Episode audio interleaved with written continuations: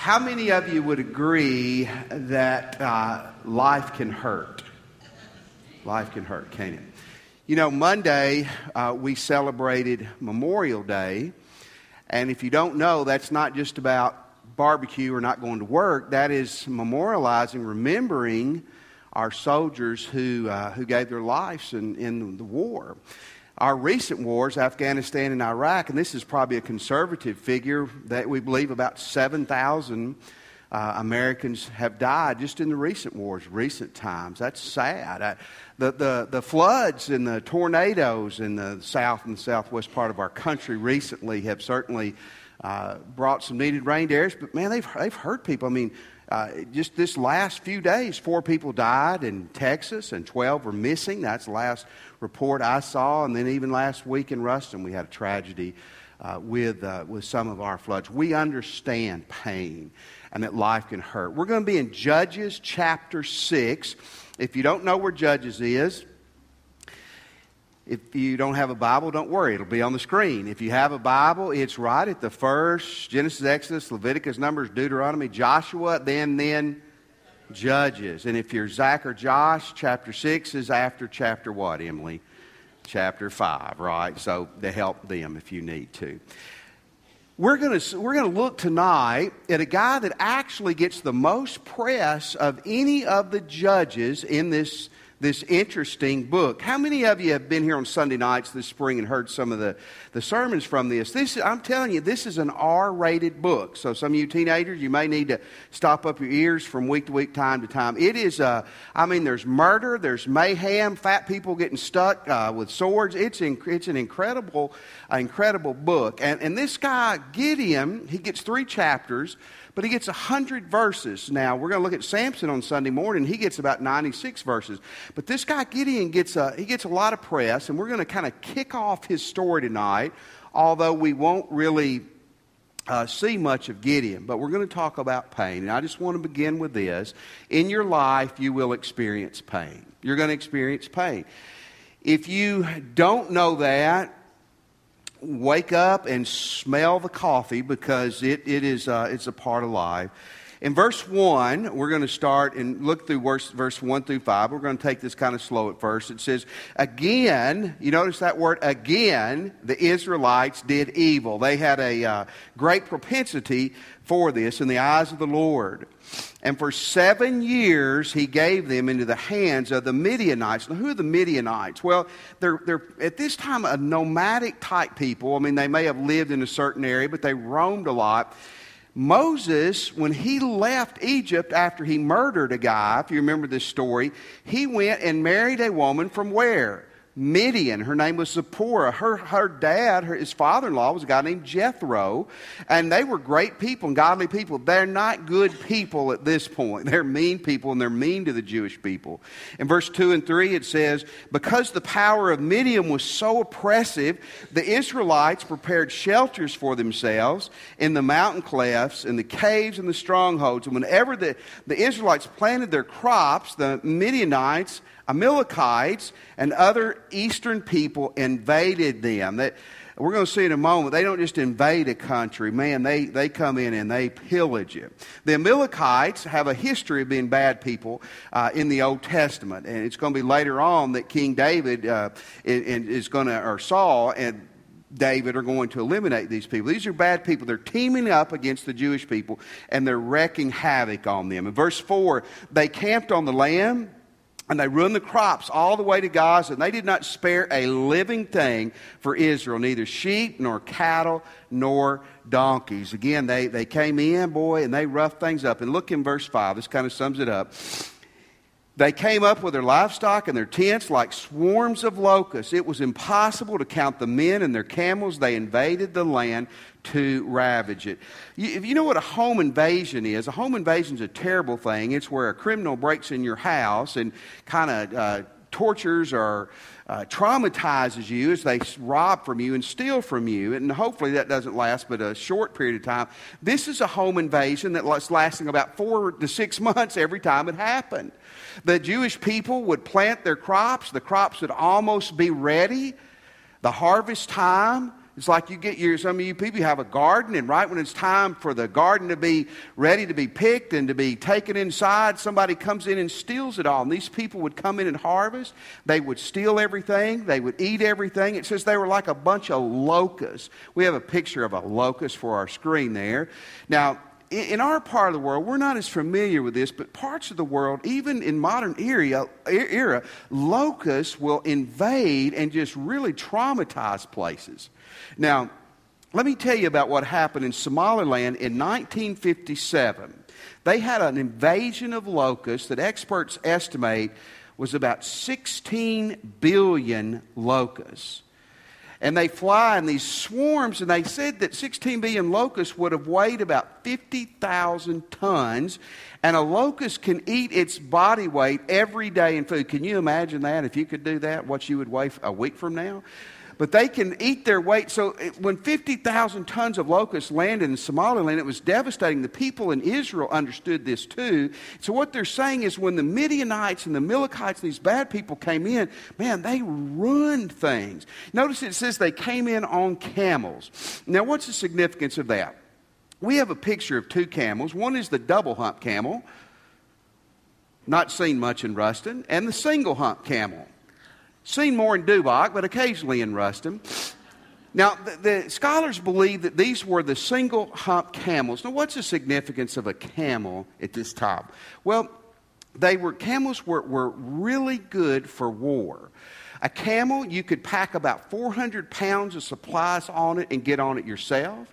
A camel could travel 30 to maybe 35 or 40 miles a day, and it can go three days without any water. And when you're in a desert type environment, that's pretty good, isn't it? I mean, that's, that's a, an awesome weapon. So basically, what was happening, man, these people, when they came in, they were roughing everything up. Let me tell you a quick camel story. When Cindy and I went to Israel a few years ago, this is the first day we're in Israel. I mean, the first hour of a six day tour, okay? Cindy almost got us kicked out of country. We're on the Mount of Olives, the Mount of Olives where Jesus ascended and went back to heaven. And we're looking at the beautiful wall of Jerusalem. And Cindy walks up to a man holding a camel and she takes a picture. I don't know what he was saying, but I bet it was cussing in some foreign language because he was hot. And our guide translated that you have to pay for a picture of that camel. I thought Cindy and I were going to be thrown out of Israel uh, at that time, sent over to, to the Palestinian territory or something. But that's a side note. What was, what was happening to these people? Everything terrible you can imagine.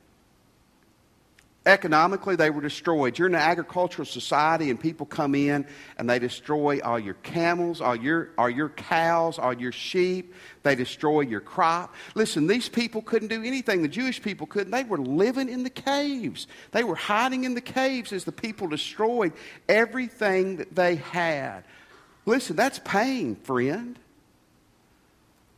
And I want to tell you tonight, some of you are experiencing it, or some of you will experience it in the near future if you live long enough. You're going to experience pain. You're, you're going to suffer. You're going to suffer physically. You're going to suffer emotionally. You're going to be lonely. You're going to look at your finances and go, How in the world are we going to make this happen? Your business is going to struggle, or you're going to struggle athletically, or you're going to struggle academically, or maybe Right now, you're struggling because of what happened academically at the end of May uh, this year. Pain is a part of life. You're going to experience pain, and so am I. So let me give you a second thought. Let's try to figure out the source of our pain. If you're going, if you're going to suffer, here's what wise people do. Wise people try to figure out where the suffering is coming from. You know, if you were to go to a doctor and you were to tell them, I, I ache all over, the doctor is probably not going to diagnose that as just ache all over. They're going to look for a source of the pain. Or you go in and you go, Well, my back hurts and my leg's numb. You know, they're going to figure out maybe that you have a slipped disc. They're going to look for the source of your pain. And that's what I want to encourage us to do tonight. How do we look for the source of our pain? Where, what does it look like? I want to give you this to start with. Seek counsel from God and other people. You go, I'm suffering, man, I'm lonely, I'm hurting, my finances are falling apart, I don't have friends. I'm depressed. Can you pinpoint what's going on? You know, a great place to go is to ask God and other people. In verse 6 through 8, Midian so impoverished the Israelites, they cried out to God for help. To cry out means to shriek or to call in danger. It's to seek help from someone or God. It was God here. They wanted God to help them and guide them. And it says in verse 7 and 8 when the Israelites cried out to the Lord because of Midian, God sent a prophet who said, This is what the Lord, the God of Israel, says. I brought you up out of Egypt, out of the land of slavery. We're going to see more what he says in just a moment, but here's my thoughts on this for you and for me. When, when the Jewish people finally, seven years into their suffering, let me ask you this how long are you going to have to suffer before you start looking for help? Amen? Some of you, God, God or somebody's going to have to keep that thumb on you until you finally decide to look up and to look out. It says they looked to God, and then God sent them a prophet. A no name prophet. We'll know in heaven who this person is. We don't know now.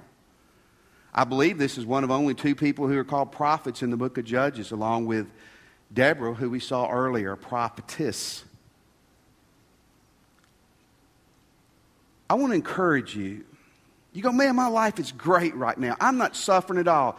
Please know when you have that attitude that God or somebody's fixing to knock you off your horse.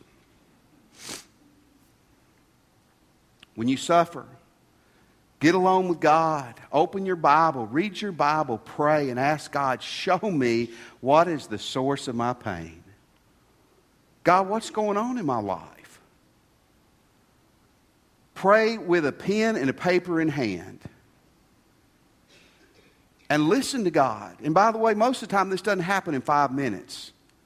Sometimes it takes five weeks or five months to figure out what God's going to tell you.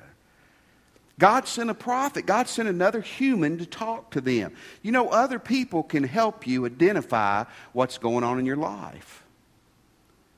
Talk to your pastors, talk to your friends, talk to a counselor. Find somebody in that mix, hopefully one of your pastors, who are godly. You need some people in your life who love God more than they do anything else and who will speak truth to you. But try to discover the source, and it begins with seeking God's counsel and seeking the counsel of godly people. Now, I want to give you four scenarios. This is not exhaustive, but, but as we look to figure out the source of our suffering, I want to give you four possibilities tonight. And, and here's the first. Sometimes it, it's, just the, it's just the pain of being human. It's just part of being a human being that, you, that, you, that you suffer. Now, this is not the case here with these Jewish people. They weren't suffering because they were just humans minding their own business, and out of nowhere, life knocks them down. But here's the truth life is going to, to deal you some hard heartache. We live in a sinful and broken world. If you don't believe me, go home tonight and watch the news for 30 minutes. A sinful, broken world. And until you get to heaven, you're going to have problems. It's part of life. 1986, I was 23 years old, just turned 23. My parents decided to move from Jackson, Tennessee, where we had lived for 19 years. We'd moved there when I was four. That was the only home I knew. I was going back there to raise the dog and to take over when I finished preaching, whenever that was or will be. And my dad sold the farm and he moved to Texas, which, by the way, was a great decision, but it didn't feel that way at the time. And I remember one of my friends who was wise but wasn't very sympathetic. You know what? He put his arm on my shoulder and he said, Chris, that's just life. It's just life. Thanks a lot. Can you hit me again in the stomach? I mean, that helps, doesn't it? But you know what? Six months later, I realized that is just life. Life brings you and deals you some pain, doesn't it? Here's a second option. Maybe it's a direct attack from Satan. You know, in a sense, all pain has some, some satanic in it, doesn't it? I, I mean, it, it, it does in the sense that Satan's going, listen, anytime, whether, it, whether it's just life or some of these other things we're going to see in a moment, Satan is going to try to get into your hurt to discourage you, to get you to quit, to get you to take your life. John 10 10 is a verse that many of us love. It says, I have come that you ha- might have life and life more abundantly. But the first end of that says, The thief who is the devil who has come to steal, kill, and destroy. Sometimes your suffering is a direct attack from Satan. Go home tonight. Don't try to read it tonight. Read the book of Job. I remember someone telling me they would read Job for the first time and they said, When does it get better? I said, There's 42 chapters. In chapter 42, it gets better. but Satan will attack you. Here's the third thing sometimes your pain is caused by other people, behavior. I didn't put in their dumb, obnoxious, wrong, and hurtful behavior. But do you get my drift? Sometimes your pain is caused because of other people. In verse 1, again, the Israelites did evil in the eyes of the Lord. They did wicked, they, they, were malicious. And for seven years, God gave them into the hands of their enemies, the Midianites, to punish them. Now, we're going to see in just a second, a lot of these people were suffering because of their sinfulness. But there were godly people here suffering because of other people's sinfulness. This is a tough one to swallow, isn't it? Sometimes people don't mean to. That's not intentional, it's indirect, but they do things that hurt us. Amen? Some of you are suffering tonight. You're carrying a burden. You're depressed. You're struggling. You're worried because of somebody else's lack of brains. They keep closing their eyes and running into the wall, and it just happens to be your wall that they dent every time they run into it, right? Other people bring hurt and pain to our lives. Sometimes people are just wicked too. Folks, when it says they were wicked, these people were immoral, they worshiped false gods, and their wickedness brought pain into the lives of some godly people. Hear me for a moment then go back to sleep. Bad people will always hurt you. God loves bad people, and bad people need to be saved. They need to be in church. Church is a place for everybody. But you don't date bad people. I'll make them better. No, you won't. I'll marry them and make them better. No, you won't.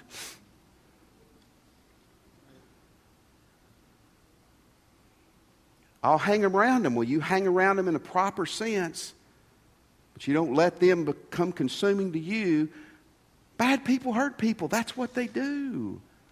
There's a legend told, it's kind of corny, but I think there's a good lesson here of a frog and a scorpion that met on a shore one day. And the, the frog was fixing to cross the river. The scorpion can't swim. I don't know if scorpions can swim, but for this story to be good, they can't swim. And the scorpion asked the frog, he said, Can I get on your back and you carry me across the creek? And the frog said, No, because you will sting me and I might die. And the scorpion pleaded and he begged and he says, I won't, I won't, I won't. Please carry me across the creek. The frog gave in, merciful, kind, tenderhearted. The scorpion gets on his back about halfway across the river. He feels that stinger in his back. He feels the poison begin to go throughout his little frog body. And he turns around the scorpion and says, Why? Why? The scorpion smiled and says, Because I hurt things. I sting things. That's what I do. That's who I am. Bad people will hurt you, they will bring havoc and pain into your life. Some of you are suffering tonight because of other people's lack of brains or some people's evilness. Sometimes you need to create some walls and some spaces not a five foot boundary, maybe a 10 mile boundary or a 10 state boundary. But other people will hurt you. But let me make it more personal tonight because it's easy to kick on everybody else. Sometimes our pain is a result of our own sinful choices. Now, this gets more personal, doesn't it? I want to read verse 1 again. Again, the Israelites did evil, wicked, morally bad. They worshiped false gods. They disobeyed God. They were immoral, idolatrous. Look at verse 8 through 10. Boy, this is telling. He sent this prophet, and here's what the prophet says I brought you up out of Egypt, out of the land of slavery. I snatched you from the power of Egypt and from the hand of all your oppressors. I drove them out before you and gave you their land. Verse 10 And I said to you, I am the Lord your God. Do not worship the gods of the Amorites in whose land you live. But you have not listened to me. Wow. God says, I've delivered you over and over. I've delivered you from your enemies over and over, and you disobey me over and over, and you wonder why you have so much pain and chaos in your life. Wow. We should have stuck with that other point. Y'all were more into that. God said to them, Hey, man, you, you want to worship false gods? You want to ignore me? You want to be immoral? You want to be wicked? You want to be like the bad people? And you suffer? Here's your hint. This is why. Maybe tonight, certainly not, eh, not everybody, but maybe your pain tonight has something to do with your sin. Here's a good side of that God's going to spank you if you belong to Him. I love what Charles Spurgeon said. He says, Charles Spurgeon said one time, a great English preacher says, God does not let his children enjoy their sins. God doesn't let his children sin successfully. And some of you tonight, again, th- this isn't the cause of all of it. Please don't misunderstand what I'm saying. But maybe your depression, your anxiety, your loneliness, your, your lack of friends, your, your problems at work, your problems financially, your problems emotionally. Maybe it comes back, maybe even physically, to the sin in your life that you're not dealing with. We're slack with God. We don't serve. We don't give. We're immoral we use our mouth in bad ways and we wonder why God doesn't bless us or why we're feeling the wrath of God and the pain of God in our life. Hey, don't blame God when you get away from God and you suffer. Oh, why is God letting this happen to me? A lot of times, God's just letting your life run its natural course that you've created. And I've got my glasses stuck in my cord. Got it. What do we do? What do we do? It's never good for a preacher just to remind us that our lives are terrible. like there's no hope, there's a lot of hope. What do we do? We'll give you three things. Number one, go to God. Go to God. Verse 6 the Midian so impoverished the Israelites, they cried out to God. Remember that Hebrew word is a distress call. It's a 911 call to God. And isn't it great? Anytime you call out to God, He always answers. The pain from the sin in their life finally caused them to sit up and to turn to God. Will you turn to God? Maybe your pain has nothing to do with sin. Maybe whatever it is, it's somebody else. It's just life. Turn to God. Maybe it is a result of your sin. Turn to God. This isn't an original quote with me, but it's a great quote. Let your extremity be God's opportunity.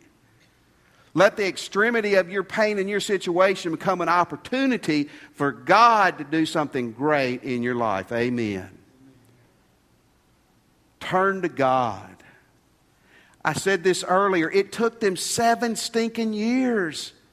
How long will it take you and me? Turn to God when? Tonight. Turn to God tonight. Let others help you. I'm not going to read it all again, but remember that God sent this prophet to them. In verse 12, we're going to see next week, it says, The angel of the uh, Lord appeared to a man named Gideon.